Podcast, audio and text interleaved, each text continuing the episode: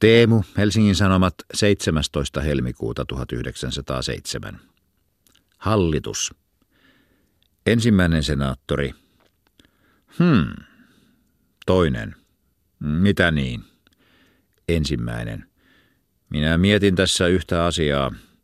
Miksi ne suomettarelaiset ovat meille niin vihoissaan? Toinen. Sehän on aivan selvä. Ensimmäinen. Minulle se ei ole niin aivan selvä, mutta se mahtaa olla siksi, että me emme ole julkaisseet mitään laittomia asetuksia. Toinen. Mutta emmehän me ole olleet tilaisuudessa julkaisemaan. Ensimmäinen. Siinäpä se. Onni ei ole suosinut meitä.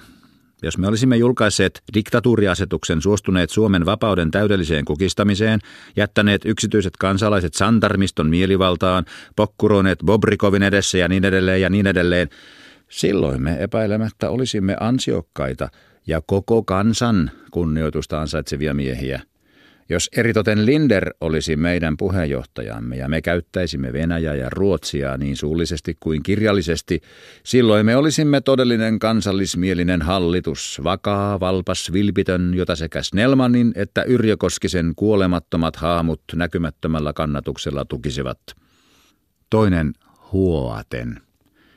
Niin, kohtalo ei ole ollut meille armollinen. Ensimmäinen raskaasti. Ei.